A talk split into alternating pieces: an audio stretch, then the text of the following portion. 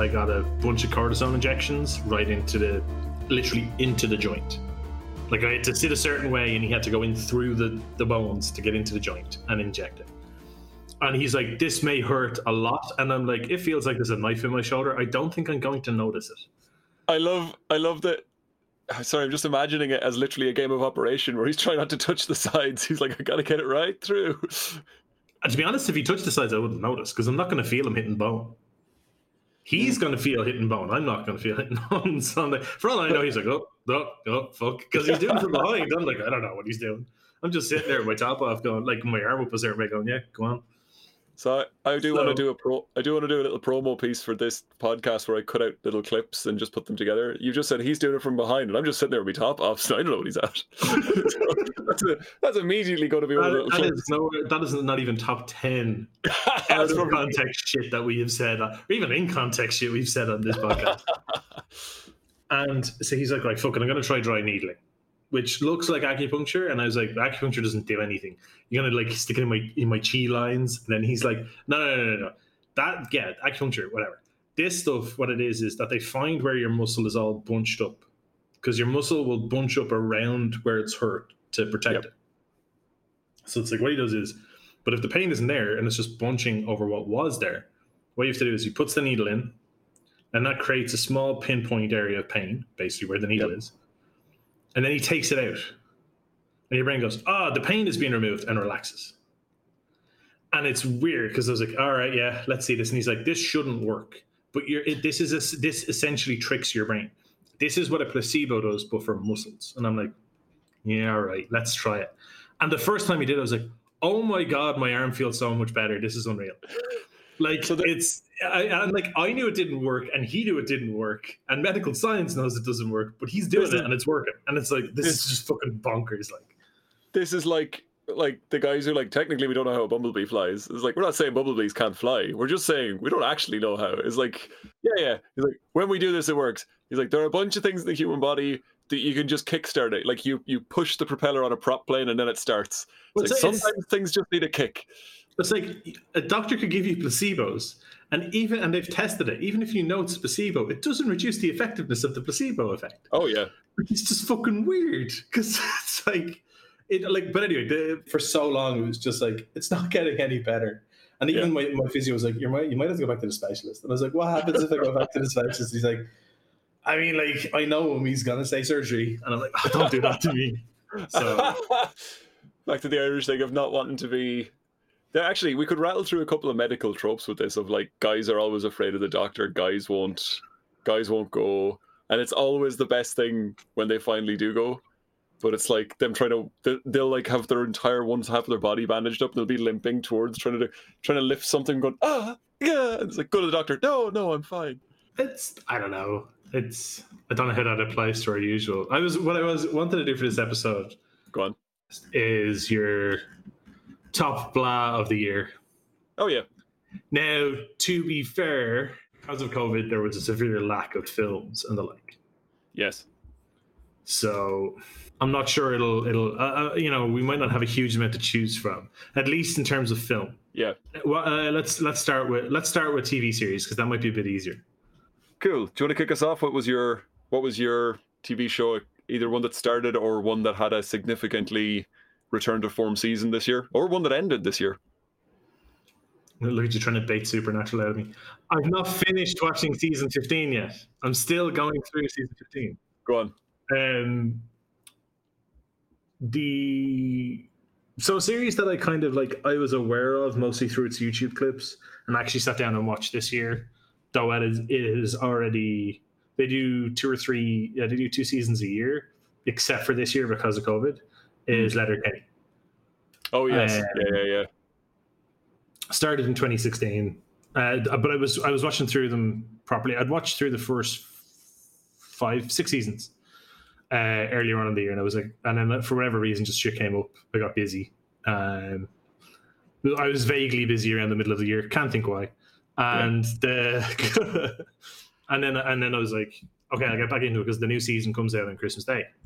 So, in anticipation of season nine, I went back and watched it. Now, I would recommend it to pretty much anybody who appreciates comedy. particularly if you're Irish, despite it being a Canadian Yep. show, because they're the type of Canadians that are so Canadian they are almost Irish again.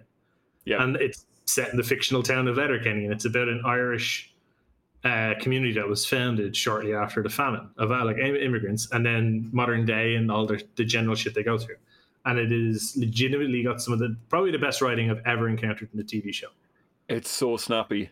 It's it's ridiculous. And I I grew up watching loads of uh, Jewish and gay and New York comedy, loving that kind of snappy style, and these guys managed to just beat all that. Yeah, it's like as they call it, chirping, which is Yeah. like from the hockey. So the main guy who pro- who produced uh, who created it, and uh, Jared Keeso, and he plays the main character in it. Um, he he was a hockey player, and he you can tell because he has the physique of a hockey player, and um, they do try and hide it to a degree in the show, but the guy is built like a truck. And uh, but like yeah, it's this thing that's like kind of considered part of the tradition of ice hockey is chirping is trying to psych out your other the other team when you're sitting on the bench. And you're just constantly like firing insults and like you know just hammering on the same insult over and over just in different Yep. ways to get into their head but here, they've taken that and polished it and turned it into dialogue between a very small community and how they interact with each other um going back though and watching it again from the start, I was like, first two three seasons really good, but not but not as anywhere near as good as the last few. Yep. Because once they start introducing, like they actually start doing the hockey games and they have the guys mic'd up and stuff like that for the hockey games, and because like half the crew are actually hockey players, and they The- have them all playing hockey against another team in the thing, and like and and, and the crew are like, it's basically improv. They're like, get out there and Yeah. play a game of hockey and improv, and Yeah. we'll just film it. Like, and it's Oh. it's so well done. But the, like it starts off and it's got the feeling of sketch comedy. It's sort of like we've got one, we've got a location, we've got a bunch of guys, we're going to kind of do this stuff. Yeah, and, usually the opening of every episode is a sketch yeah, yeah before absolutely. the title card. It's like uh, anywhere from a two to five minute sketch, and then there's the actual main story. the uh, it is such strong character work and stuff like that. Uh, and the main dude in it, Wayne, who's like the real tough guy. You just you know everything about him so quickly. Uh, and the bit like the weird thing is everyone in town knows everyone else as well. Everyone's it's like that small town feeling of you know someone, you know all their flaws and all their like what makes them tick. And the bit where they need to make him do something, and she goes, "Here it is, Wayne." A three-legged dog and just holds it out, and he's like, "Ah, all right, I'll do it." And she goes, "Wait, wait, wait, another three-legged dog." He's like, "I already said I'll do it." It's the it, it's there's the whole um Oh, the like the, with his character the the whole principle of it is just he is a farmer and Yep. he believes in doing hard work and then enjoying the rest like you know you get up in the morning you do your choring as, as he Yep. says like you know time to uh, time for choring and uh, or back to choring either one. You do your choring and then you he sits by his produce stand with his two best friends and his sister and drinks some beers drink it, and, and it's and just talk shit. And it's the uh, there's there's some of the dialogue some of the conversations that they have where it's like the three of them or the four of them are talking with utter seriousness on something that's absolutely ridiculous because they're just small town simple guys and this Yeah, is what they've heard so they just take it as gospel. And they have no way of like they, they just it never occurs to them to think otherwise and everyone's like uh-huh uh-huh yeah no perfect. That's it. No, no new information enters the conversation, but they just kind of go round and around for a second. Then they don't they don't leave with anything come like no conclusions. His uh like the the little throwaway lines are like pitter patter, let's get at her. yeah You'll start using that in real life. The, Yeah. the the dude uh, Wayne, he's such a like his whole thing is like I am you know hardworking routine. and he's, he's the so- toughest man in Letterkenny He's the toughest lad, but he's his routine is so ingrained in him that he'll have to do the same thing every time he's doing something. Before he gets in a fight, he's got this little ritual where he does a shot, flicks a cigarette, rolls a slate, like he does all this stuff. And you, after seasons and seasons, you're like, he's done that every single time. Yeah. Every time before he can throw a punch, he has to do a shot, flick a cigarette, and roll up his sleeves, and Yeah. he can't. He's, he's never done it any other way. And there's even the point where like it had the, like they go an entire season without him getting in a fight, and he starts getting really antsy. He's like, "When's the next fight gonna come?" I never thought it, it's just gonna be here any minute now. Like, come on. Or uh, probably my favorite thing that they've uh, like with the main character and just with the overall story is that they always have like a recap if there's something major that's happened. So when it, like they've done it as this thing progressed, um, because they seem to get renewed for two seasons at a time because they do two seasons a year. Right. And what they do then is they uh, in the later seasons they start working in cliffhangers. Uh, you know, to just kind of not like, oh my god, did they live or die? But it's more like, Yeah. shit, I want to see the fallout from this because they always show you what's happened, but it's the, the fallout is the following season, and something major happens at the end of season seven. It cuts to a cliffhanger, and then in season eight, uh, or no, maybe it happens in the season six, and then in season seven, it's it's one of the two. Yeah. It's like previously on Letterkenny. And then it's a montage of every fart in the entire show. And that's it. That's the whole thing. And I'm like, That's great. and it's just, it goes through the ball. And then it finishes where one of the farts, the main character is like, uh, uh, uh, and he just starts laughing at it. And you're like, all right, cool. You know, nothing's going to be, nothing's going to change. But the, uh, the great thing I like about it, though, is just the different groups within uh, like initially it's all their interactions with um, the four main characters. Yeah. The Hicks. And then they start bringing in more Hicks, and then they have, and then they start showing the other groups interacting with each other, and it builds up really well. So you're very familiar with all the characters. And one of the things I really like though is that for the first what two seasons, every time somebody comes up, because like this whole idea was that like the main character Wayne was the toughest man in Letterkenny, and he was like he'd beat the shit out of anyone uh, who stepped out, who stepped out of line, but was very like well liked by everyone. yeah, yeah, yeah. Um, he. Uh, It's got a it's got a real One Punch Man vibe. That it, it's something like you know when the fight happens, you pretty much know how it's going to go. yeah, There's something really, really um, uh, just joyous about that. You're like, ah, it's that guy I'm always cheering for, and here he is doing it again. yeah, but he's uh, so his uh, basically when it starts, it's a few months after his long-term uh, girlfriend, who's been like his sweetheart since high school, cheated Yeah. on him and broke up with him, and she basically got him out of the habit of fighting. She's like, I don't like you fighting. I don't want you fighting. And then eventually they get him back into fighting because they hear there's other people claiming they're the toughest guy in. Letterkenny. Yeah. And he basically puts the word out that he's the toughest guy. And then, like, every time there- there's a ritual where they ring him and he answers the phone, he's like, Oh, you know, good news. And then he's like, Of course I'll be there. It's on the property. Uh, he's like, uh, Top of the lane, don't come off the property. He hangs up, they do the shot, and then he Yeah. walks down the laneway and beats the shit out of the guy. But then every time afterwards, he then like picks them up, shakes their hand, and sends them on their way. It's this whole thing of you settle the argument, and then you just get back to normal. And like, and oh, I knocked something over here. And Yeah, several of the guys in his like outside of the four main characters, but it's several several of his extended friend group are all people he's kicked the shit out of. Yeah, And I think Oh. that's brilliant. And they're they're like his his posse because like if somebody else gets to square off with, they take out the other guy's henchman, and then he Yeah. goes and deals the guy. It's just like I just love how simple their world is in that way. It's- like the one where they have the softest birthday party ever, and it gets interrupted. It gets interrupted by a massive fight, and usually he sends the guys on their way.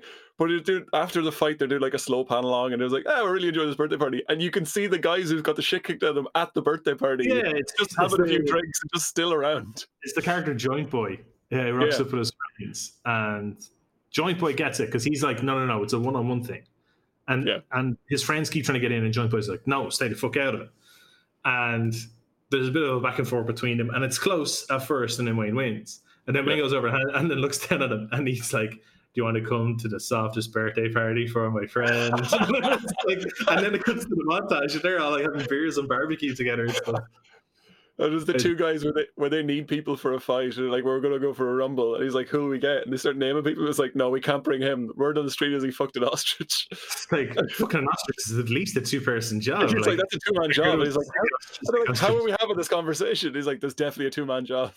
It's yeah, and, and the way they handle that joke over the seasons is so well done. Yeah. But but yeah, I would highly recommend that. That's probably my favorite one of the year. Other than that, um, I don't know if it's finished. Just one for one that like quote unquote finished up, which is and we've mentioned it numerous times. Is Venture Brothers. But now Yeah. that it's kind of finished, if you've never watched it and you're kind of like, eh, it's a great one to sit down and watch. Both of these series, both Letterkenny and Venture Brothers, you're talking like less than, you're talking- sorry, eight to ten episodes a season. That's it.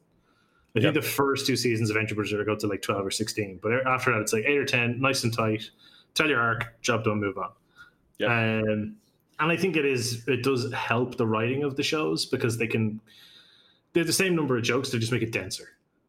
That seems to be the feeling based on a lot of these. It's like when you watch a big like like don't get me wrong, I love stuff like um uh precinct oh it's not what's it called again? Shit.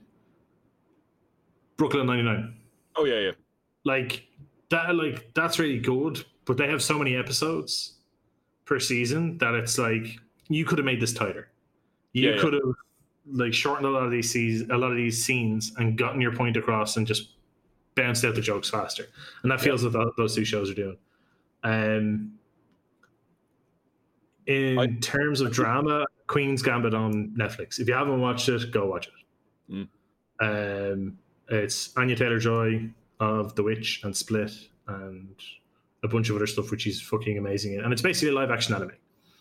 I know Yeah, that might put people off, but it, it that, uh, what I just mean is like the characterization, the style, like as in the physical style of everybody, how they're dressed. There's like somebody is paying an amazing amount of detail to costume in that show. So they would be my three. What about yourself?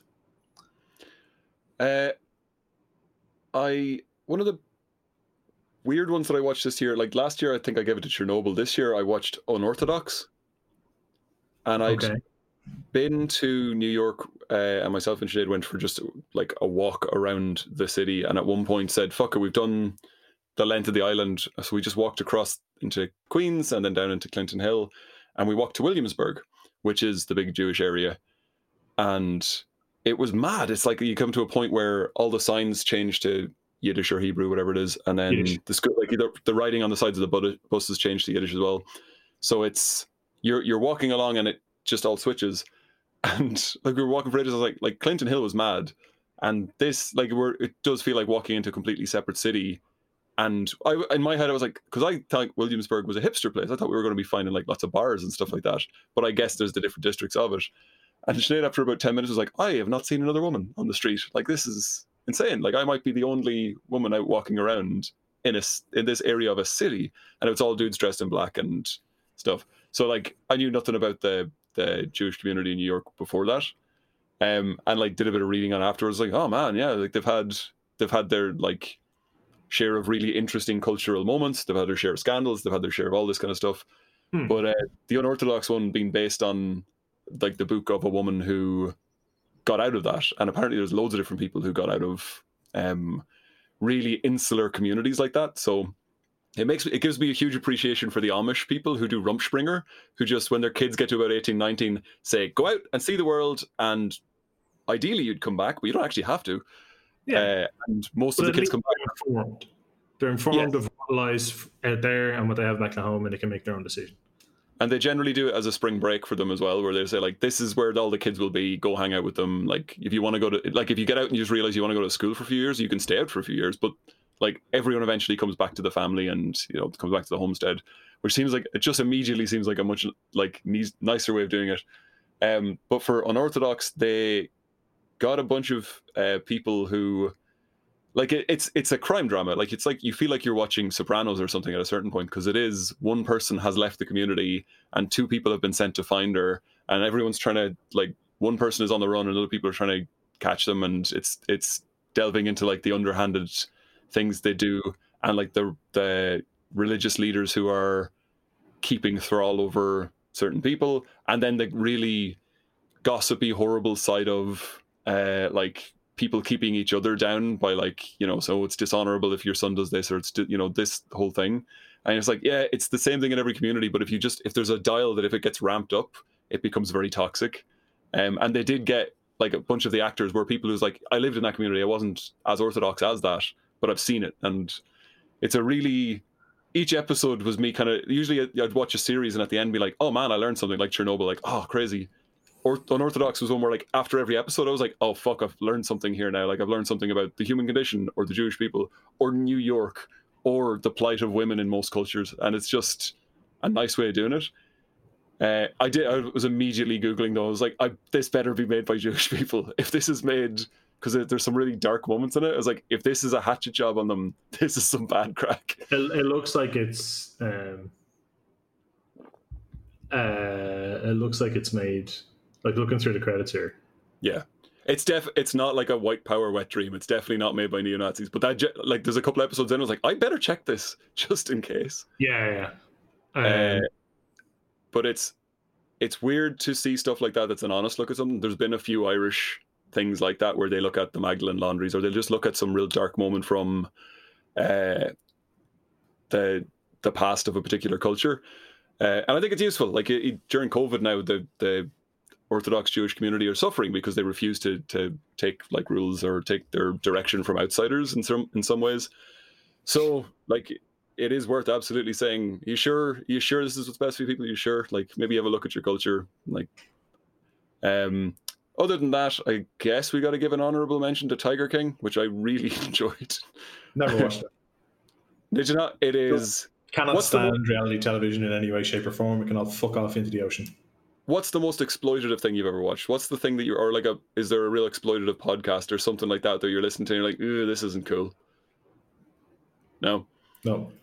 Uh, I, I, I, I, I, the closest I've ever come to watching anything exploitative is I watched the first season and sorry, I watched the second season of Big Brother because everybody was like going on about it from the previous Yep. year. And that's that summer I think I was on like part time work or whatever because I was still a teenager.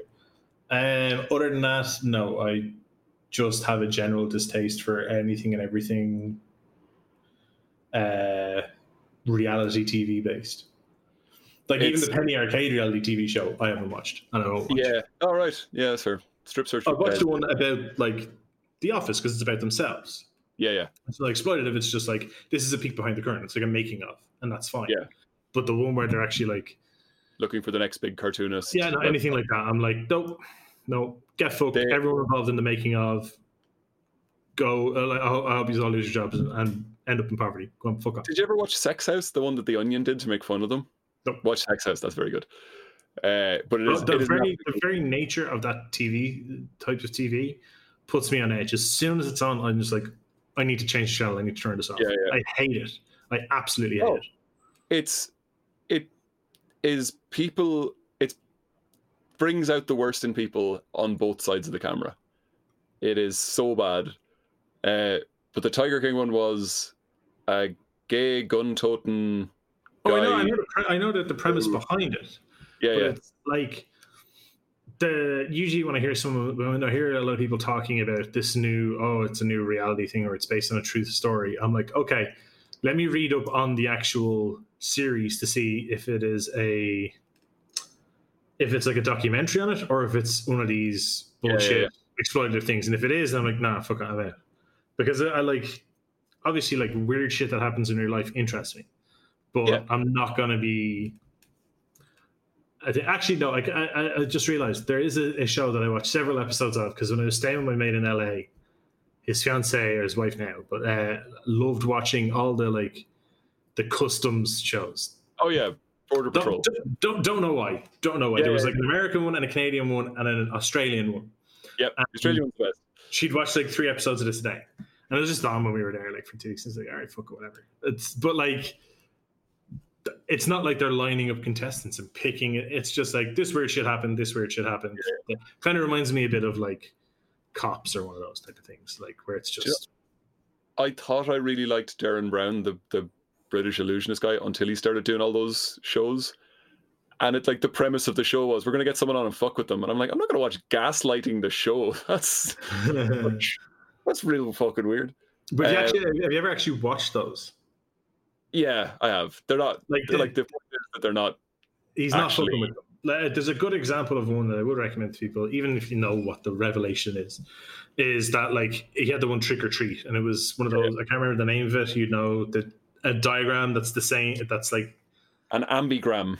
ambigram. That's the one. So he has a card and has the logo is like trick red one way up, and if you flip it 180 degrees, it says treat. And the Yeah. whole idea So- is that he would have two cards. One says Yeah. trick, one says treat. They both say the same, and then he So- would present them to people. It's called the magician's choice. Is that he holds up two things and you choose, and no matter what you choose, he gets to pick. But you, as far as you're concerned, you had a choice at the start. Yeah, and like the one that I thought was like because again I have my reservations about that because I'm a big fan of his live shows and his Yeah, yeah. early kind of work that he used to where you had like volunteers come on to go, you know, other celebrities show me something crazy, you know, and the the one where he went, um, there was a woman who she's like, I'm just feeling kind of like bored of life. I just feel like I've kind of kind of a rut, uh, all this type of thing. And he was like, look, I'm gonna I'm gonna hypnotize you once just to. Um, I'm not going to do anything malicious, and we can record it and play back afterwards, and you make sure there's nothing there. Uh, once the whole thing is over, uh, this is just I want to try and change your mindset on how you're looking at life and be more positive about things. And then she was like, "All right, fine." And then he was like, "I want you to go and learn uh, learn this piece of music." And she's like, "I don't read music." And he said, "That's fine. I want you to go and learn this, but you're not allowed to play the instrument. You're just meant to look at it." And then he made Yeah. her do a recital in front of people, and she starts off and she falters a bit. And he's like, "You can do this. Trust me." And she Yeah, yeah. starts playing, and he, and it turns out afterwards he was like, "You could always play the piano. You were you are actually somebody who has been trained since the age of four to play the piano, but you had lost interest in playing the piano, and you needed to get the spark of performing for people for the first time back." Right, right. So he said he was tricking her, but it was actually the treat of like him going, "No, I need to make you forget that you have performed all those things and done all those Yeah, yeah, lessons, yeah. but you without forgetting that you know the instrument." So then when you sit down to perform in front of people for the first time ever, and you get that rush when everyone stands and applauds Oh, and everything great. else. And I was like, okay, that if that's what his intention is with the show, then that's fine because it's it's him trying to you know, like he's trying to help people in some way. Yeah, yeah. There was one I thought he went oh, on was a little too far where he did like a zombie apocalypse thing. I was like, Yeah, that's yeah. that wasn't great. I wasn't a fan of that. But they like yeah, like when when it's when it's that type of thing of like you know, we're going to bring in 16 people and one person's going to win. The other 15 people are going to be made a show of or humiliated Yeah, yeah. in some form. That Oh. Can fuck off. Uh, Kev, actually, um, friend of the show, maybe. who- Yeah, yeah, oh, yeah. no, no, yeah, yeah. Uh, has a whole uh, wrote a whole article about this, and he's saying if so, if you were walking through town and there was like, you know, can you hang off a bar for sixty seconds? And you're like, yeah, I think I could probably do that. Hmm. And I was like, if you do it, we'll give twenty grand to charity, and if not, then fuck you. And I was like, all right, and you try it, and of course you fall after forty seconds because it's more difficult than you think, or the bar swivels, or some there's some little extra bit to it. And they go, ah, fuck you, you don't get the money for charity. You're like, I feel horrible. I have to go about my day. Everyone's everyone hates me now. What did that help anyone? Why did you do that, you pricks? It's like that's what every reality TV show feels like to him. Is like there's something cool on the line. We built it up. It's either charity or you get a better life or something like that. And for most of the people, it's like, and fuck you, you don't get it. Know that like the good thing we dangled in front of you, gone. Yeah. Yeah. And uh, that's not a fan. Like the fucking, what you call it? There, was one, and I swear to God, if I ever got my hands on the people responsible, I would end up doing prison time, which was The Swan. Oh yeah, a reality show where they bring people on who are insecure and who hate the way they look. yeah, They're- yeah. they're insecure about their physical appearance and they hate the way they look. And they put them through massive amounts of exercise and cosmetic surgery, Yep. fucking everything else. And then at the end, they go, Great, only one of you is good enough to win now. Yeah, one of only one of you will be going through to the final, and you're like, so wait, you've got people with body dysmorphia, generalized anxiety disorders, probably depression, and like, like you've basically given them eating disorders and like exercising disorders, and like forced them through all this intensive training, and then said, yeah, and now you're nearly good enough to be accepted into society. But not quite. But it's, not it's such a fucking yeah. Anyway, anyway, Tiger King, you're saying. Sorry, Tiger I got a little off track because you just hit one of my trigger buttons there. So Tiger King is one of these weird ones. Uh, like so, there was Tiger King was the uh, uh, the TV show version. If you've ever listened to the podcast S Town, which I'd really recommend, uh, and there's another one called The Island, which I can touch on in a minute. But the idea is that these people were filmed for years because they they suspect basically these guys are people who wanted to um do a documentary a longer documentary or were trying to kickstart a, a tv career or something like that so the tiger king guy had his own cable or whatever it's called you know the wayne's world thing public access tv nearly where you just video Yes. yourself Yeah. so it's him and his friends sitting in a thing just putting this shit out into the ether broadcasting it and putting it up on the internet and this guy decided this is interesting enough like he's run for he's run for local government a bunch of times he's like ah i'm going to video him and interview all the people around him Uh, and they did this for years, and he had all this footage, but it never came to anything. Um, same thing happened with S Town. This guy got in touch with a, a reporter at um, what was the name of the podcast company? Not Gimlet, not uh, the guys who do This American Life, whatever that uh, podcast studio is. Anyway, Oh, uh, and this reporter started talking to him, and he's like, "I don't know where this is going to go, but I really like our conversation." So they they talked for years, and the guy recorded everything.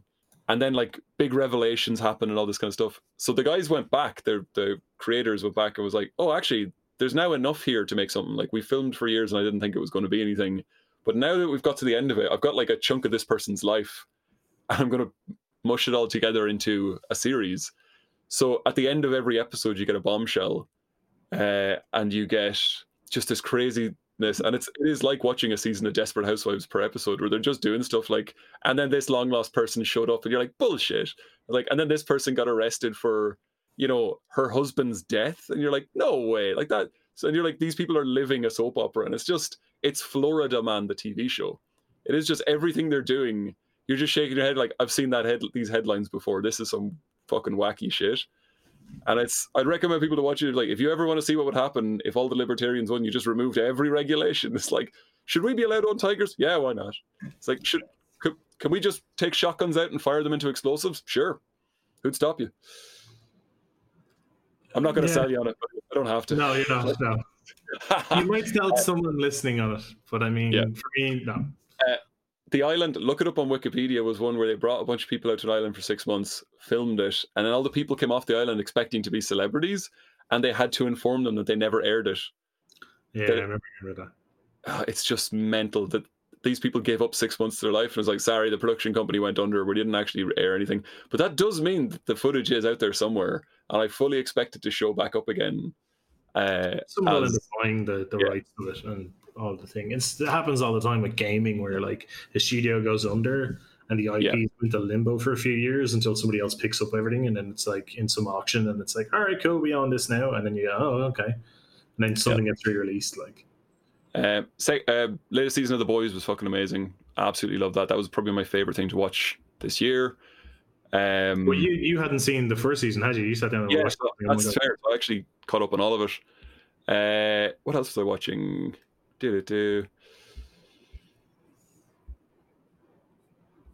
Lovecraft Country started watching, which is absolutely great. Uh, I, I, something that's come back this year, which I really really liked. Uh, when people were all watching stuff on TV, which is like when people were watching Game of Thrones and when people were watching Breaking Bad and Walking Dead, is the that episode. You know what I'm talking about? Where people are like, "Did you see that episode where it's the red wedding or a major character getting killed or I, I mean, I didn't watch Breaking Bad all the way through. I lost interest, and I didn't watch Game of Thrones at all. So, But I, I- I've not really been part of No, that since I I know, my mid-teens when it was like the next morning in school talking about the episode of the X Files you saw the night before. yeah, yeah, yeah, yeah. So that episode of the X Files, the one like the Partridge Family episode of the X Files that opens with them finding a dead baby. That was my that episode. You're like, Jesus Oh, Christ. yeah, yeah. Yeah. Uh, that seems to have come back. I'm not watching The Mandalorian. I'm not watching. I haven't. I'm not caught up with the Star Trek Discovery and stuff. But people are nodding at me with open eyes, being like, "Have you seen that episode?" And I'm like, "Oh, I'm, I haven't." But I'm glad that concept has come back. That's fun. People are Yeah, making. I mean, like it's something that happens now that they're going back to weekly releases rather than binge releases. Hmm. Because, like, because you just talked about it in a season, yeah, in a season context, you know. Yeah. Um, and like there was a like, like a good example is the Defenders series, the the all the ones affiliated with it on Netflix. So Daredevil, Luke Cage, Iron Fist, Jessica Jones, and Yeah. then the Defenders. And it was usually like in Luke Cage, uh, sorry, in, in Daredevil, it was like season three or season, oh, sorry, episode three or episode four of every season was like the big fight, yeah, yeah, like the one that wasn't against a bad guy, as in like a singular bad guy. It was like so in the in the first season, it's like him in the hallway, and the Yeah. camera stays fixed behind, pointing down the hallway, and he's like falling in and out of rooms and knocking people around. And then the second season was the one that was like, um, when he has the empty gun chained to his, um. Well, he has the empty gun uh, self taped onto his hand. He has the other hand is self taped onto a chain, and he just goes down through a building in one cut. Though it's Yeah. not one cut, but it's like in one cut. And then in the third one, it's when he's in the jail, and Yep. it's like the eight minute escape from the jail. Like it, it, so that became their version of that episode, where it was just, where it wasn't so much like ooh big reveal. It was like oh we get to see the fight scene now. We get to see something ridiculous, and you know that was the that's the um that was the selling point. But like when you were talking with people, it was more just kind of like how many episodes in are you? Okay, cool. I won't say anything. Let me know when you're caught up, and I'll talk to you. And that's that was kind of it. Like, Also, The Witcher, which came out in December 2019. I was just looking it up. That's absolutely that was a great start to the year. It was. Yep. It was. Good old Henry Cavill. One of us. Yes, One of me. one of you. I'm The sitting here with. the after picture. I'm telling you, as soon as the shoulder's fully healed. I love when you said one of us. I just looked around and looked at the four Mac computers I have in this room. I was like, "Yep, No, um, no, no, definitely not one of you. I'm looking. I'm sitting at my like top of the line PC on a Yeah. desk that is b- b- under my monitors. Right in front of me has Warhammer miniatures and paints, and I'm like, yeah, one of, one of me, not one of you. uh, cool. What you got for Uh, movies then? there wasn't that much. No. I, I mean, I will say this without spoiling anything. I watched Tenet. Yep. And and Penny Arcade made a very good point of, oh, did you? s- I watched Tenet last night. Don't spoil anything for me. I don't think I can. It's like the film. I get that Nolan's plots tend to be, you know, they have their twists and turns, but it Yep. feels like at some point before they stapled it together, someone dropped the script and then put it back together.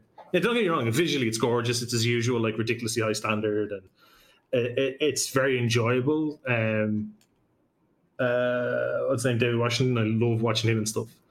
Um, and the and I'm actually a big fan of uh, Robert Pattinson. Yeah, Like same as that. Partially because of how much he absolutely fucking hates Twilight. But I mean, anything where not Twilight that he's in, he's incredibly good. And um, He- He started hating Twilight on the promotional tours for Twilight. Like he really yeah, could yeah, not. yeah, he was literally hating those films before anyone else. It was great. Like, um, but he's like, yeah, paycheck, fuck it, let's roll. Um, but I mean, they're they're they're great in it. Kenneth Branagh, fantastic. Like the whole cast is great. The set pieces, the things. I'm not really sure what's going on. I'll watch it again and figure it out. Um, other than that, I haven't watched the new Wonder Woman yet. Uh, Bad Boys Three was like guilty pleasure for me. Yeah, Bad Boys for Life. I, I did, hadn't seen it. Is it good? it's none of the Bad Boys films are good, but I, they're still so like right now they're one of my favorite trilogies of all time. It's like it's I'm not saying they're good. I just love them. I just think that like they have a great chemistry. Martin Lawrence and Will Smith have a great chemistry between them.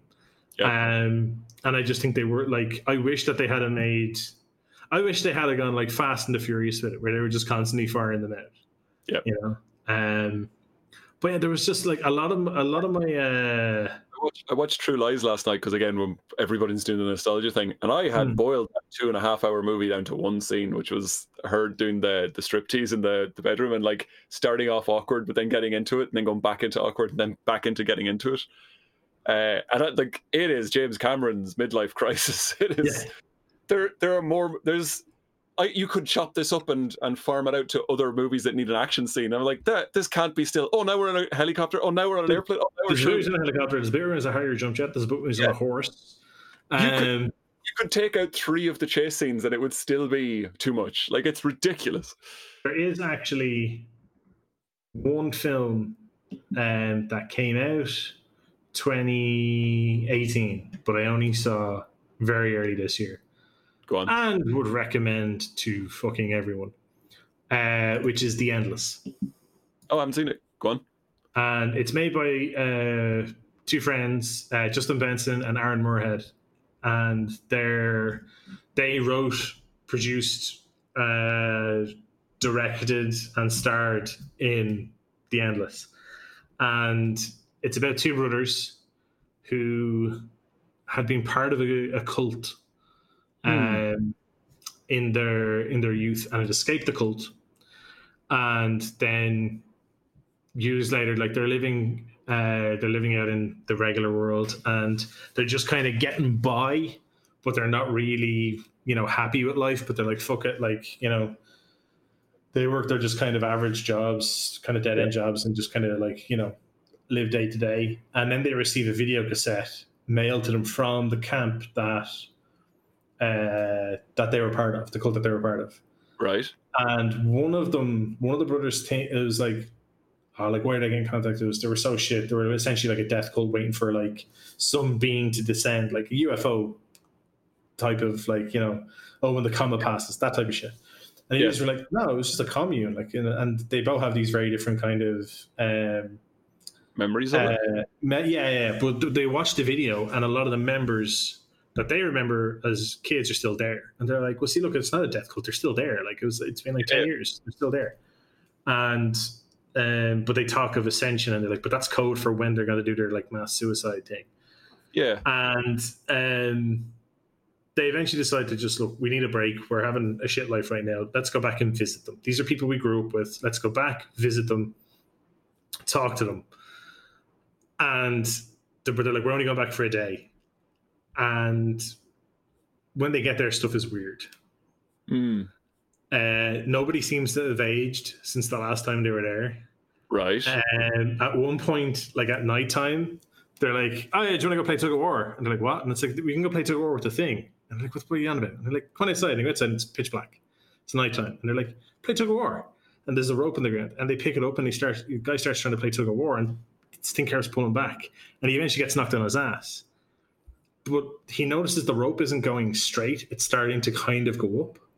Wow. And then he stops and he looks around and he realizes everyone in the camp is standing behind him. And then Right. it gets very Lovecraftian Cthulhu from there. It sounds like what Midsommar should have been. Like Don't get me Midsommar, I, I like Midsommar, but Yeah. this this film, Midsommar was stylish but didn't scare me. Like it was, it made you confront things that you were looking at. But I did want it to be a bit more like, yeah, something deep inside of me is fucking rattled. yeah, it's this. This is like this was had a budget of just under, um, I think it was two or three hundred thousand, because they pretty much like funded it themselves. Between I think they got like two or three other people on board as Yeah. producers, and that was it. There was no company. There's no nothing. Um, they made themselves. It debuted at the Tribeca Film Festival um, as an independent film, and then it was picked up for distribution by an actual company. Yeah. Um, it has like a ninety something percent approval rating. It's one of the best kind of cosmic horror ish. Like it's it's very hard to specify. It is essentially cosmic horror, Lovecraftian weirdness, without giving anything away because it's like you may as well have a rough idea of the genre you're walking into. But it's um it's probably the best one I've ever seen done. That's crazy because one of the ones I watched from this year was the Color Out of Space, or just Color Out of Space with Yeah. uh, Nick Cage. And I, I think I watched. I've done this a bunch of times, especially with horror movies, where I think I watched the wrong movie, and it all happened years ago. Where I downloaded Last Girls, I watched it, and went, "That was bullshit. That's not the movie I wanted." And I looked it up on IMDb, and uh, the movie I wanted was Last Girl, singular. And I was like, "Ah!" Or I got maybe swap those around. So I downloaded and watched another movie. And I was like, "All right, that was an actual good movie. The one I watched was bullshit." Um, but I think I meant to watch Mandy and watch The Color Out of Space. I just saw the the poster and was like, "Oh, that was the one I was told to watch." Started Hmm. watching it, and it's it's very sa- it's very stylish. It's very synthy. It's very Lovecraft. And I I it it was like that movie The Void. I just kind of let it wash over me. But every so often Nick Cage does something, and I'm just kind of nodding, going, "Ah, he's a madman. he's insane." Yeah, no, th- th- this this is never hammed up. It, there's no. It's played as like it's very. It's played very straight. It's Yeah. it's That's it's got a point. It's doing it. There's nothing. Like here's the thing. It manages to do gives you that kind of the sense of dread from a cosmic horror film or cosmic horror story of any type. Yep. Without ever really doing anything fantastic with visuals yeah, which is incredibly hard to do. Yep. There is no flashy special effects. There is no fucking like and when you watch it, you won't believe it was made that cheap. Like Yeah, yeah. is very impressive how well they made it.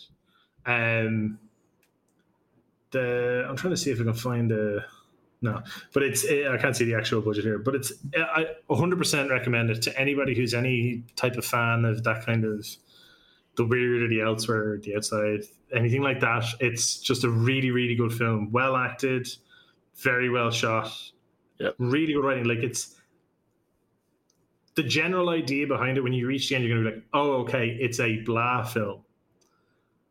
But it's Yeah. so well executed. And it's like, I, I, I think about this film at least once a week since I've seen it. That's yeah, that's what I want. I for Color Out of Space. If you if you're a Nick Cage completist, or if you just want, if you like Lovecraftian movies to literally reference Lovecraft and be like a literal mm. story, you could watch it. Otherwise, watch Annihilation or watch like there's a bunch of other movies that if you just want something that's like twists your there's, no, there's no jump scares. It's all just about weirdness and trying to get under your skin. Yeah.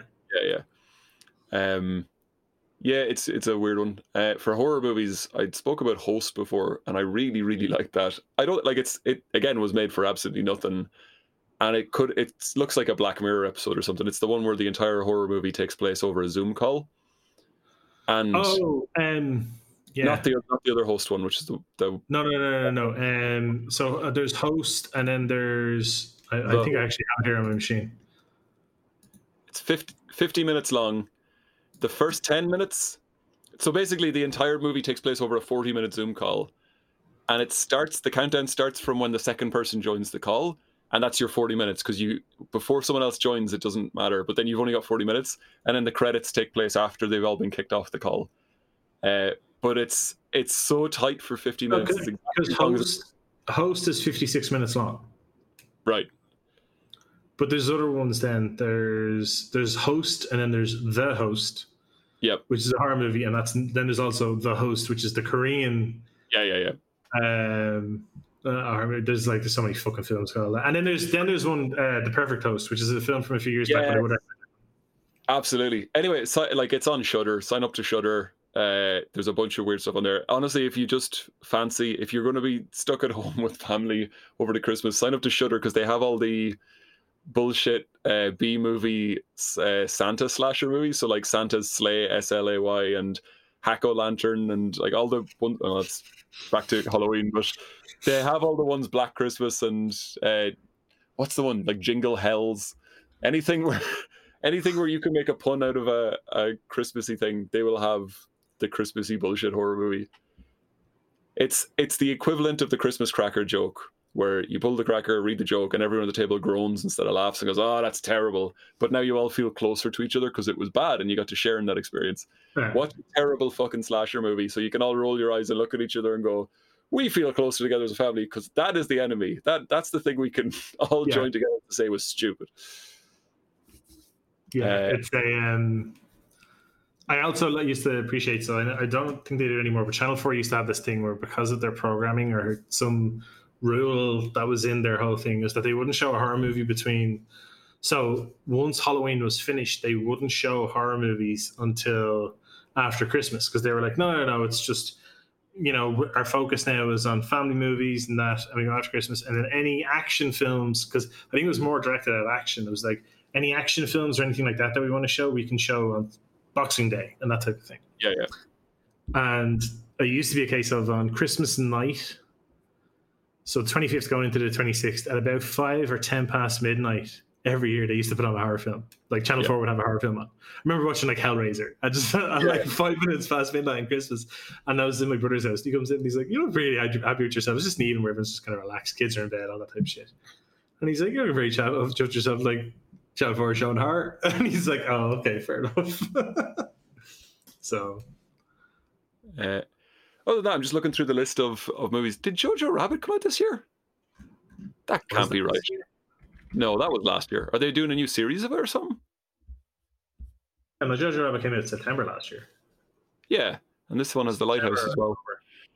I anyway, for ones I watched this year, uh, Jojo Rabbit was actually great. I, I, um, I generally don't like Scarlett Johansson. I don't like she doesn't do anything for me, but uh, she was quite good in that as the bougie, artsy mom who thinks that no one will ever come for her. She'll never get her comeuppance. And I like not that she's a bad character or like a, a mean character, but like she's kind of flaunting a little bit like you know, oh, I'm upper class and white and under the Nazi regime. Like, you know, I can I can speak out, uh, and then it, that turns out not to be true. And it's the real, it's a good show don't tell way of doing that. And then they came for me thing. Uh, but there's a bunch of really nice moments of that, and it is very funny. Steve Merchant is great at it. He's the as the the Gestapo guy. He's like going around the schools talking to the kids. He's like, "Some of you may have heard a terrible rumor that Hitler doesn't have it or only has one ball. Well, that's not true. He has three. and just talking shite to the kids. Um, the Lighthouse was great. I do like Robert Pattinson. That him and Willem Dafoe. I genuinely thought it was going to be a time travel reveal at the end that they're the same character. Oh, uh, right, okay. Yeah, no, they're uh, both just they're both just nuts. So. They're both just. Uh, yeah, I've heard some. Uh, I've heard good stuff about Small Axe. I've heard good stuff about his house, and I, have not watched them. So those are the ones I'm looking forward to the most. Hmm. Um, I think I probably watched Uncut Gems. That if if we're just going by what we watched this year, that was my absolute move of the year. Yeah, no, that's the thing. Like the, for me, it's because there was so little that actually came out this year because everything kept on getting kicked down the road. Mm. Um, rightly so. Yes, uh, but everything getting kicked down the road because of uh, COVID. And then, like, there was a distinct possibility at one point where if they actually had the Oscars next year based entirely on films that came out in 2020, that like at one point in the year Sonic could have been up for Oscars. Yeah. Which it's, I was just like, it's not a terrible film. they must have been like best animated film is like it's either Trolls World Tour or Sonic, and then in the last few months, Onward and uh, Soul have come out, and they're like, "Thank you, Disney and Pixar, for giving us movies that aren't the fucking Trolls World Tour." Um, cool. What games are you playing this year? I'm not going to mention my own. Oh yeah, that's fair. Um, and I'm not going to mention the, the yellow game. Uh, I, I, will mention Star Trek Fleet Command, which I was work with like is now five years old. I've been playing it a huge amount recently. We've been doing like a steady cadence of releases. Star Trek Fleet Command is not five years old, Johnny. You've been working on it for five years. It is not five years old. No, no. it, it is not five years old, but like my point is, I should it be bored. Two like a week ago. yeah, yeah, that's fair. I literally, I think I'm wearing a T-shirt that says Start "Stardate 2.0" because we did a little thing for when it like became two years old. Sorry, I meant I was. I've been working on it. I've been looking at it for five years. There you go. Um, games wise, new ones. Hang on, just let me crack my Steam library. Uh, okay, so so it was one. I think it actually came at the end of last year, but it was one I spent a lot of time playing this year and really enjoying. It came out August twentieth last year. It's Remnant from the Ashes. Mm. Yes, you showed me a bit of that. That looks great. Uh, which is essentially gun souls was yeah. is what my mates call it. I can't um, believe I've never seen it on on Twitch. Like it looks so streamable. It's because it's like it doesn't necessarily like it is a game that's designed to be played co-op multiplayer. Yeah. But I think I put maybe 40 or 50 hours into it and I've unlocked everything. So right. it's not a long term um, thing. There is a game called uh, Chronos Before the Ashes, hmm. um, which was originally uh, which was originally released in 2016, just called Chronos, which is actually a prequel. There is some stuff that shows up in both, and it's not a direct prequel; it's a universe prequel. It's just they're in the same universe and they are somewhat related. Hmm. Um, it's just it's it's just a very good, very well done, difficult third person shooter game. Uh, think of like some like in terms of how it plays, it's something like Destiny. You have a primary, secondary weapon, and a melee. Yeah. Um, it's set modern day, but an apocalypse essentially happened in the fifties or early sixties, and Earth got overrun. Humanity is surviving in small pockets scattered around, and you're you know it's and because of this like people have kind of reverted a little bit into mysticism and uh, uh, what do you call it? Um, superstition. Yeah, yeah. And you've received, uh, or you're this. I think it's the vision. The um, you've basically received a vision that you have to go and like deal with a certain thing in a certain location, and you show up there and you have to get to it and deal with it all the rest. It's done. It's very well done. I think it. I don't even think it's a full price game. I think it's like 20 30 dollars.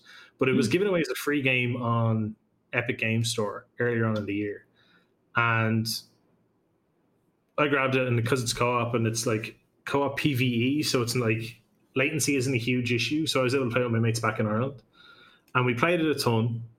And I enjoyed it so much. Then it was it, they put it up for free on Epic Game Store because a few weeks later there was a DLC coming out, and I happily bought the DLC. But I also Yeah. bought the previous DLC. I was like, get no, give them the both because this is definitely worth it. Yeah. Um, but th- it does take a bit of a hard turn halfway through in the setting, and it only it only enhances the game. Like there was a point where like uh, there's a very weird sensation when playing it, and this is not to knock the game in any way, shape, or form. But when me and my friends are playing it, first hour or two, like yeah, this is alright. Yeah. And without even realizing it, about the three three and a half hour ma- mark, we realized we were just having an incredible amount of fun with it. Yeah. And then we hit the four hour mark, and it took that hard turn. And we were like, lads, this is mental, and I love it. And we were like, yeah, this is just brilliant. Yeah. Um, so I definitely would recommend that. Uh, what else did I play this year? Um, just looking through. Jesus. Uh, there was a game called Townscaper that came out. It costs maybe two dollars. It is a little. It's not really a game. It's it's a city building engine, but it's not Yeah. like a city builder like Skylines, like City Skylines or any of those. It's literally just you pick the color of the building, you click on it, and it pops in. And when you have enough of the same color, they merge together and make bigger buildings. And then you can remove sections of buildings and create like arches and terraces and thing. It's a super simple little thing. It's incredibly relaxing. I cannot recommend it enough. Um, for multiplayer, Among Us was just Yep. fantastic, and um, it won't be everybody's cup of tea. But in the last few weeks, I've been playing a lot of Othercide, I don't know that one. Spelled with a C, O. T H or C I D E. Like you, the killing of others. Yes. Um, there is three colors in the game: black, white, red. That's it.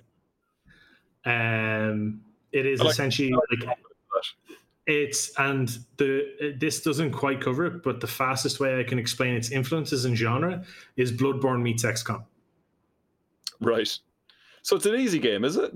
Oh, oh yeah, fierce easy. It's a roguelike. Okay, it's a roguelike type game done in a very kind of um there's like a it has that whole kind of storytelling that is similar to from software games where it's like you discover the story in fragments and Yeah. you kind of have to piece it together through descriptions and stuff like that. And there's the whole idea is, is this being is this race has invaded Earth and decimated most of it. And then there's this being um, female being who sacrifices herself to then create her daughters, and her daughters all are your fighters in your squad, and um, you have to do a certain amount of things per in-game day, and as part of that, you can also then spawn new daughters, because if you want, uh, but like if you spawn a daughter, they start at level one. You can progress through them, level them up, get them new skills.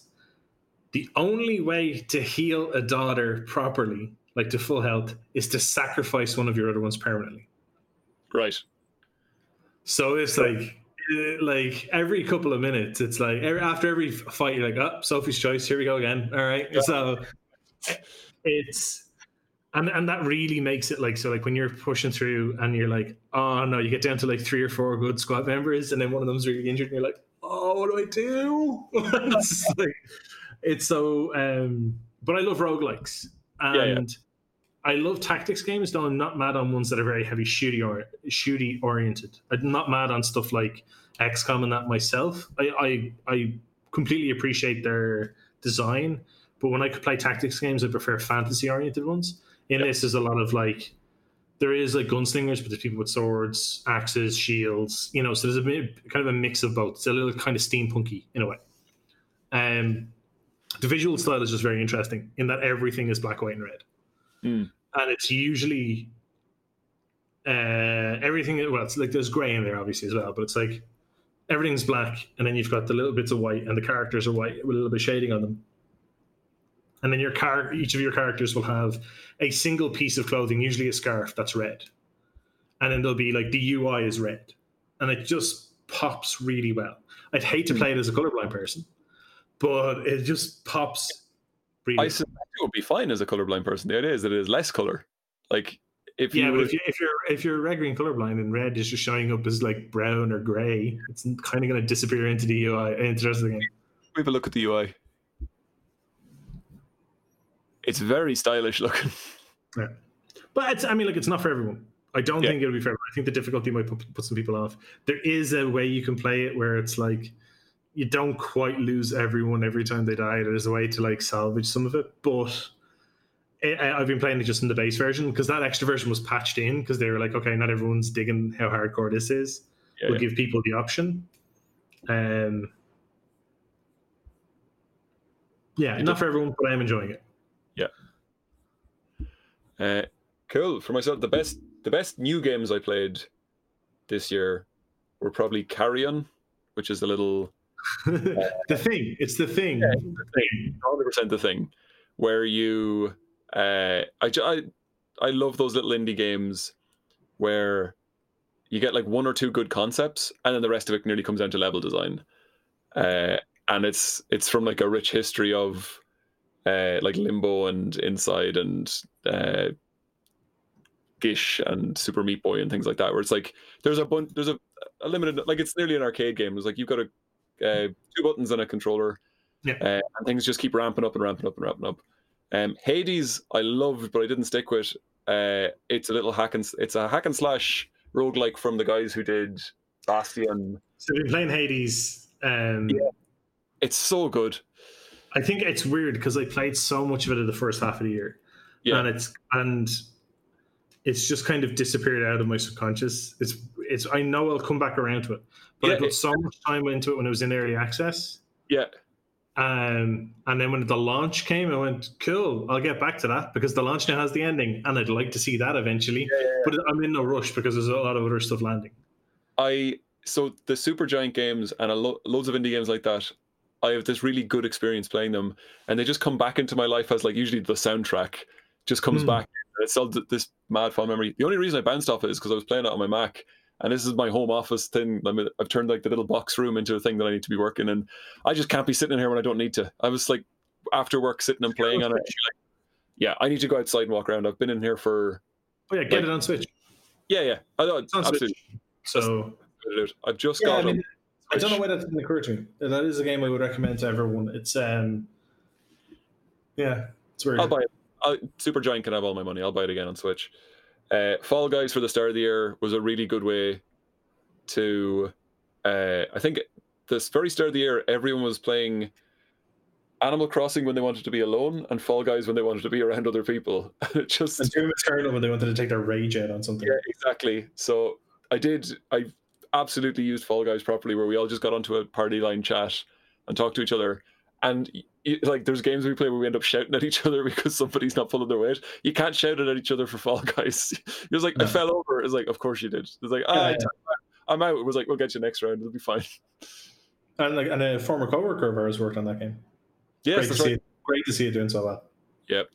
Um, I was looking at some game award stuff this year, and they've got like they had awards for like best game, best art direction, best this, this, this, and then they have best ongoing game as like one of Yes. the categories, which I really like because I think they're just recognizing that everything's going towards games as a service, or sometimes games get big updates like No Man's Sky that functionally like rebuild the entire game, which is no, Man's, no Man's Sky, the Prince Zuko redemption arc of game development. It's like Uh, and the yellow game that's out at the moment, I, everyone who's complains, it just makes me happier because I'm like, oh, that's this is how Skyrim started. This is how The Witcher started. This is how all these. yeah, the problem with it, the problem with the yellow game, just uh, not naming it, just in case it, it bring causes the ire of the internet trolls to descend.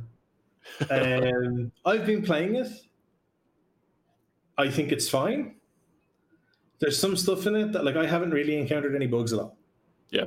But I'm playing it on a pretty high end machine. Um, the only bug that was happening was for the first like 12 hours that it was out because there was an issue where if you're playing it um, through Steam, there's a smaller the, the GOG launcher kicks in because everything runs through the GOG launcher. It's fairly Right. basic. But there's a problem where there's three overlays trying to kick in at once, which is your Windows 10 game bar overlay, your. Steam overlay, and your GOG overlay, and the whole thing just fucks up. Yeah. So you just go in and disable them, and then it's like it's fine, no no issue. But the the issue that I have with it yes, there's a lot of bugs that I've seen evidence of. I have not experienced them, and this happens with a lot of games. I mean, yeah.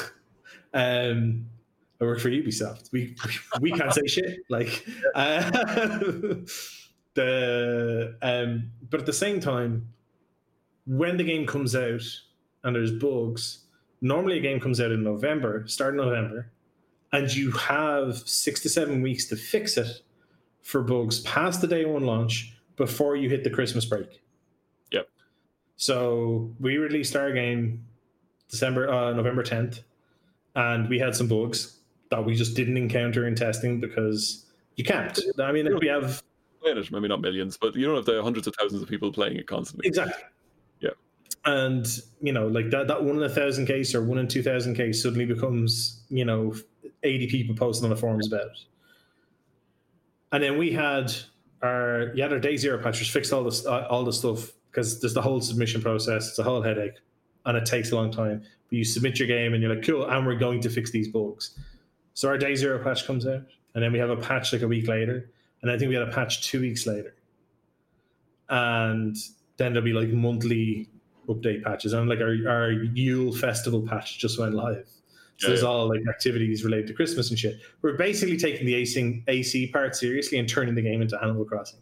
Uh, I mean, it's not a bad thing, like you know, um, Animal Crossing with slightly more dismemberment, and the but but like that goes through and there's a whole cycle of people working on fixes working to work, like resolve all those issues get all those patches shipped and ready and then we can still have our christmas break but yeah. they launched their game start of december after delaying it three times this year alone mm. and under notorious crunch circumstances and oh my god crunching your staff added more bugs to the game. Who would have fucking known? Except every person in the industry has ever worked through crunch. Yeah.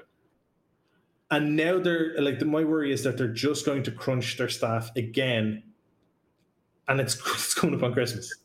Yeah, I don't like Christmas. We know this. This has been long established in the history of this podcast. But I completely understand people enjoying. You move to the continent where they crucify Santa in shop display windows, and you're like, "This is great." Finally. But like it's it's the whole thing of I don't like it myself, but I completely understand why others like it. And other and particularly people who have kids, who have young kids and they want to like like young nieces and nephews and they and they want to spend that time with their family. And they're going to be crunching just to try and update. I mean, like the game got pulled from the Sony PSN. When yep. has that ever happened? Yep. The last game I can think of that was pulled from a console store oh, sorry, from a console, just in general, that big, like a AAA game being pulled, was GTA 3 over the hot coffee incident. Was oh, GTA, yeah. It no, GTA 3. San Andreas. Yeah. So it's the, yeah, one of the DLCs for GTA 3. How many years ago was that? Yeah. Oof. That was PS2. Like, Batman Arkham Knight had a fine release on console, and then on PC it was down for like a month because it came out and people had issues. Again, didn't experience anything myself, but they had issues at the time. And then it got like re-released. And to be fair to Warner Brothers games, though they have done some shitty things in the past, I was then just gifted the entire rest of the Arkham series that I didn't own. Oh, nice. Even though I was still able to clear the game and everything in the opening two days, I was like, yeah, yeah. finished everything except yeah. the very final ending. Like, yeah, do every, all 230 something Riddler trophies. No, you can go fuck yourself. Edward David can get in the sea. Um, but but like that was on Steam. Physical copies could still be bought. There was a whole thing, and when that came out, I think it came out in like that was like a May release.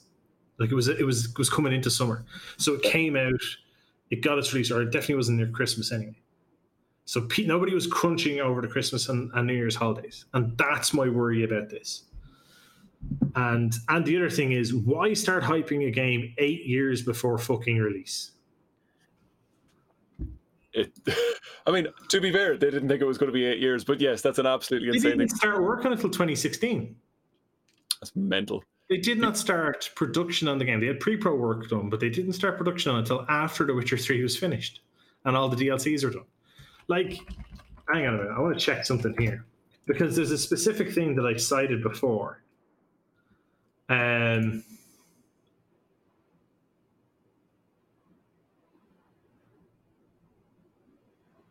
yeah. So there's the No Man's Sky effect, which I've mentioned before. That because of how much of a fuck up the hype, release, and flop of the initial release of No Man's Sky, since then it's kind of redeemed itself as one of the best live services games out there. Yep. But because of that, most game companies don't hype their games anymore. Yes. You announce your game like four months before it's due to come out. When like the beta is pretty much done, you're now Yeah. doing bug fixing and polishing, and then like submitting it for approval. And at that point, you're like, look, the game's fucking made, right? Like Yeah. there's bugs, and that's that's it that's left.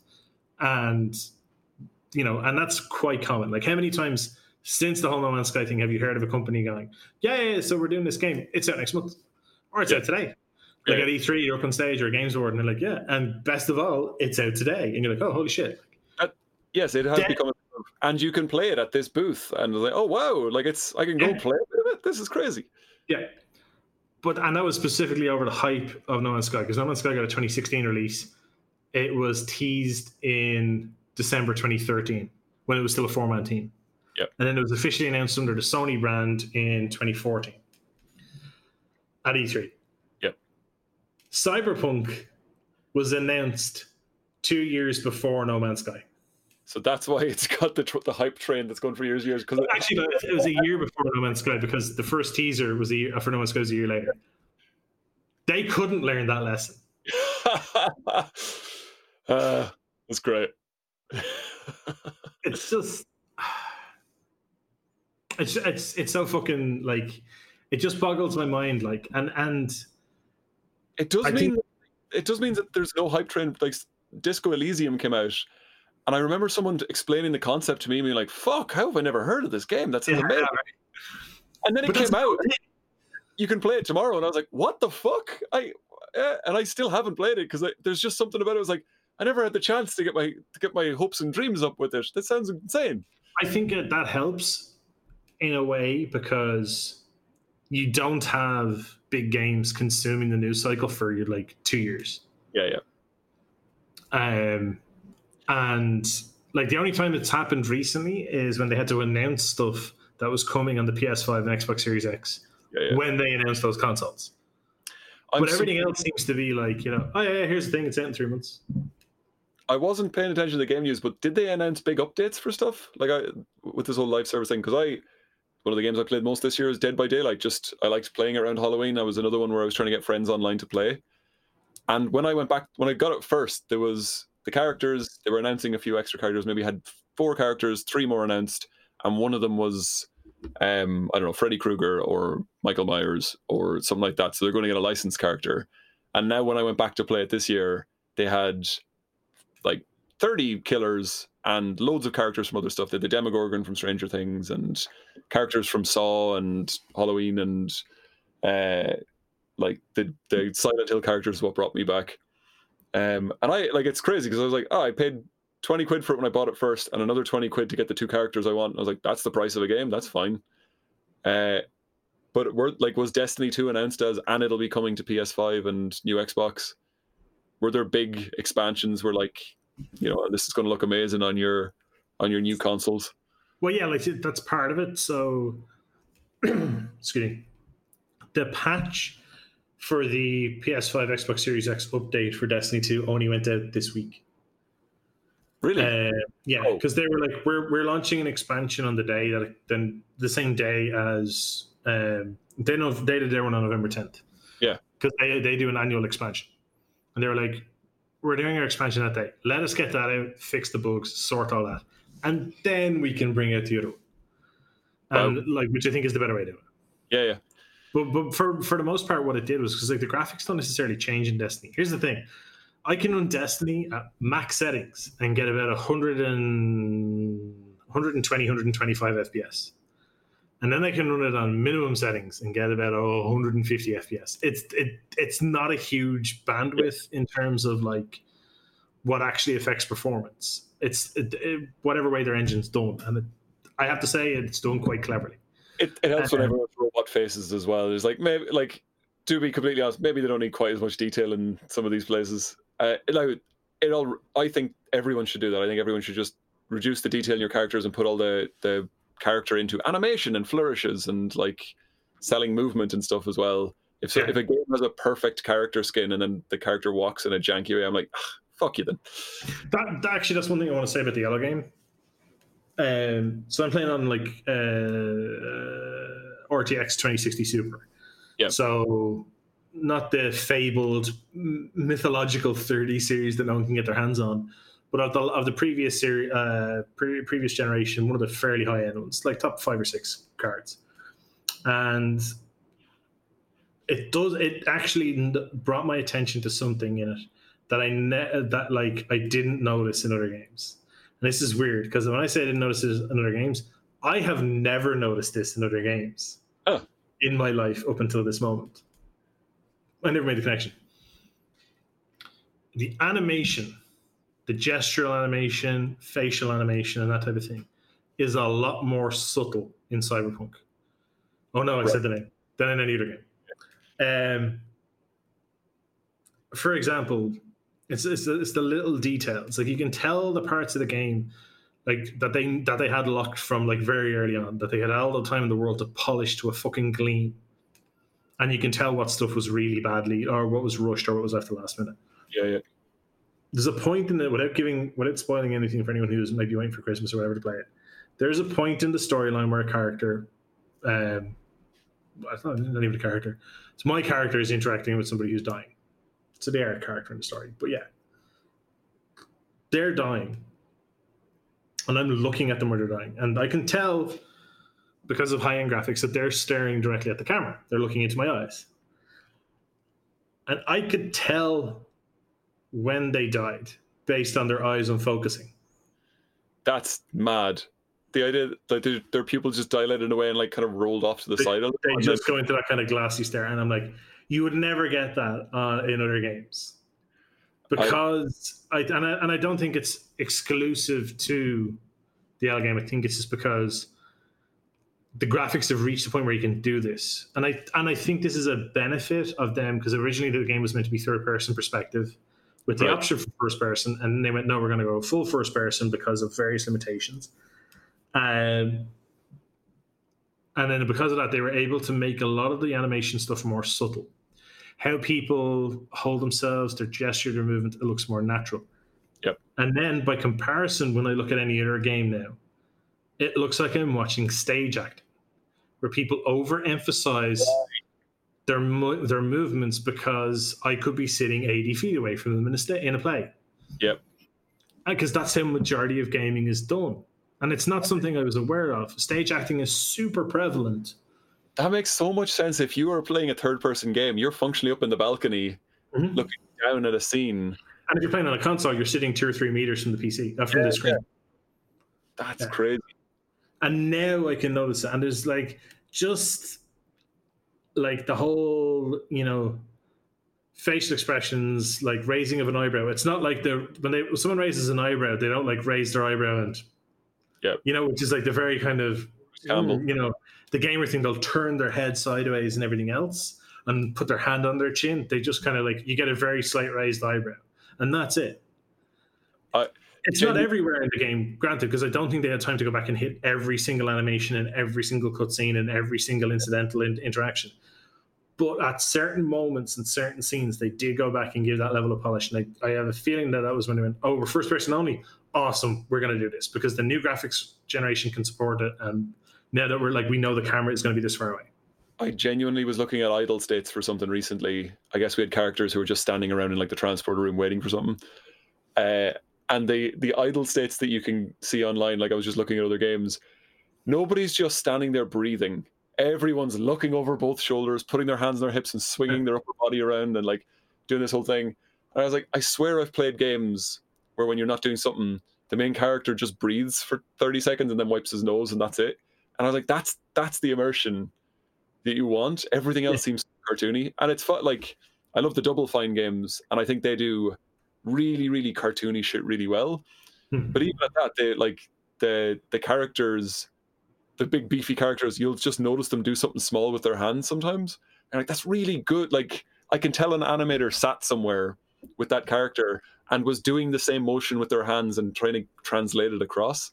Because sometimes you just see really good animation, like yes, that's that little thing is what you want. Yeah, and then it's I mean, it's just such a nice little tweak. So, they like, I don't think it'd make it on my game of the year list. But if you were like ask me like game visuals of the year, it'd definitely be on the list. Right. Animation, hundred percent.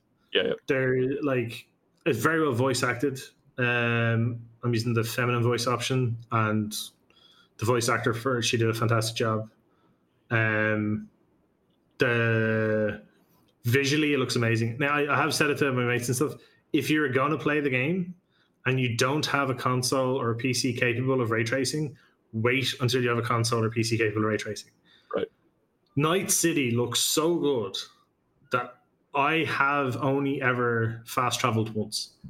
Wow, that's oof. And I have stopped using cars and I only use bikes because when you're inside the car, you're only seeing in the frame of the windscreen, so you can Yeah, see yeah. part of the route. So I can see less of the city when I'm in a car. So I'm like, nope, not using cars, only using bikes, only using bikes in first person. And I spend most of my time just looking around when I'm in the thing. right. It's all of that, that stuff is amazing. I mean, there is some stuff that's utter shit, and they have to fix it. Yeah. Um, the UI for the the UI for skills and talents isn't very well explained, and I have a feeling that because up until about eight or nine months ago, they only ever talked about having a single stat in the game called cool, and cool was determined by it was a combination of like your street cred and your, the gear that you were wearing and the weapons that you were using. Because there are weapons in the game when you get them, they're marked as iconic, which means unique. Nice. And there was this whole thing of like the style of your clothing, the how iconic your weapons are, yeah, yeah, yeah. and how much street cred you have is your cool level. And your cool level scales into everything. It's like the light level in Destiny, power level in AC. It's like Right. this is your your overall broad stat. But now there's like five talents. Or there's five skills. And then it doesn't it wasn't very well explained. So it's like they had to make a switch at some point recently. yeah, yeah. And they're like, oh shit, okay, we gotta we gotta change this up a bit. The other thing is that if you commit a crime, which is actually fairly uncommon because the whole idea of Night City is you- oh, it's only a crime if you can if they catch you. It's uh, it's somewhere between Judge Dredd and the uh, the Koopa City from the Mario Brothers movie in my mind. It's just I Yeah. mean, you know, um, but it's so there's a whole thing where say you commit um, all the bad guys in the game, the guys who will be hostile to you, they all have a bounty on them. Yeah. because they've committed previous crimes. They're all ver- members of various gangs, and they all have bounties on them. And that's the excuse behind you not getting in trouble for killing them.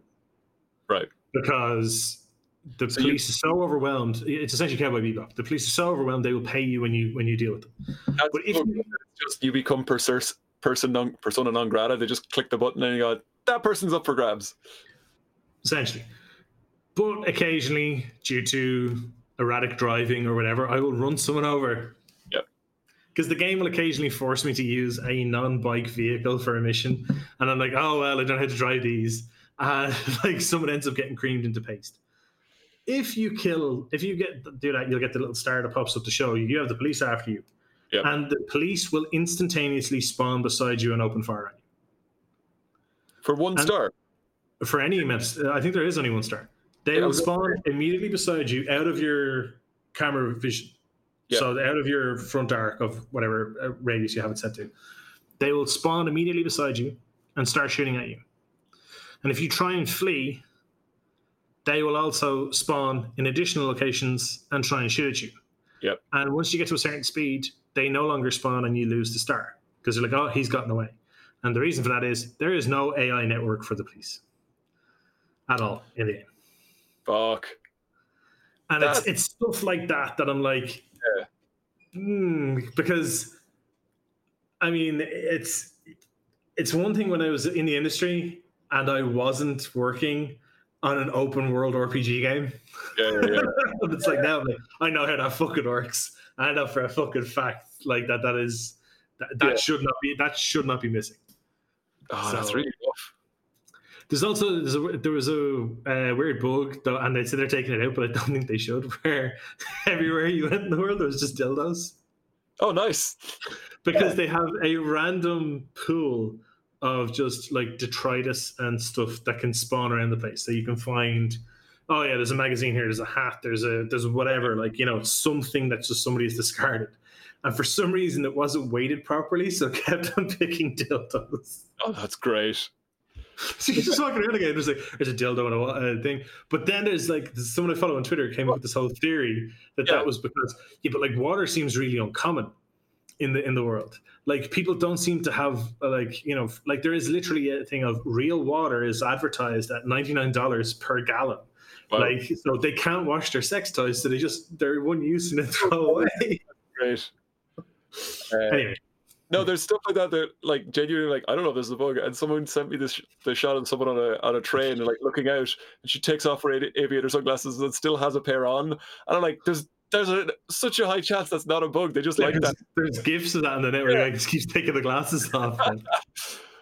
Um, I don't anyway, it's it's yeah. I, when you're not playing it, so like the gameplay is first person GTA nice. essentially. The storyline is. Yeah, I'd say bec- I, I, I don't know. I still haven't gone and played The Witcher properly, but it's eh, I'd say yeah, it is your standard RPG. It's well Right. written for the most part. Like any, I haven't encountered any particularly badly written quests, but Right. that's just from my perspective. You know what I mean? That that's not necessarily to say that there isn't some weird, massive, like you know, th- there's there's something in there that'll ring alarm bells for someone. It's Just I haven't ran into it, and I haven't seen anything that kind of like pisses me off or anything. Um, I did. I had that conversation with someone. who was like, I wonder if they had to go back. Like, was there a dodgy joke in there that after eight, eight years of development, they're like, "Ooh, remember to take that out." That's yeah, I mean, like there was that whole thing in it where, like, their use of like trans people for advertising within the game is a bit questionable. Hmm. I'm very kind of mm, mm, not mad on that, but at the same time, in the game, like just the adverts around the place, there's a massive sexualization of both men and women. right. Which works for the. This is like Night City, like like slightly lawless, like nobody's regulating anything kind of thing. Yeah, like that's kind of the. I, I think that's the vibe that they're going for, but I don't think like it. Obviously, could have been handled with a lot better. Yeah. Um. Aplomb. That said, I cannot speak for anybody other than Yeah.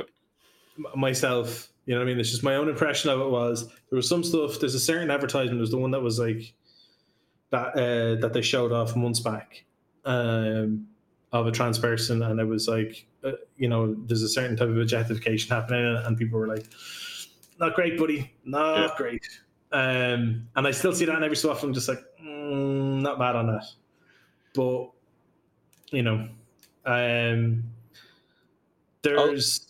I'll play it. Overall, though, like visually, is amazing. It's Yeah. like it's just it's a very mixed bag of a game at the minute. I'll play it a few years time, and I guarantee I won't have the same game as everyone else. I'll because I never do main missions. I'll like do ten other side missions. Like, wow, this whole area is great. It's like you spent all your time over there. Yeah, yeah. It's I don't know. There's um, and you're not just limited to the city, which is something I didn't know beforehand, but I found quite refreshing.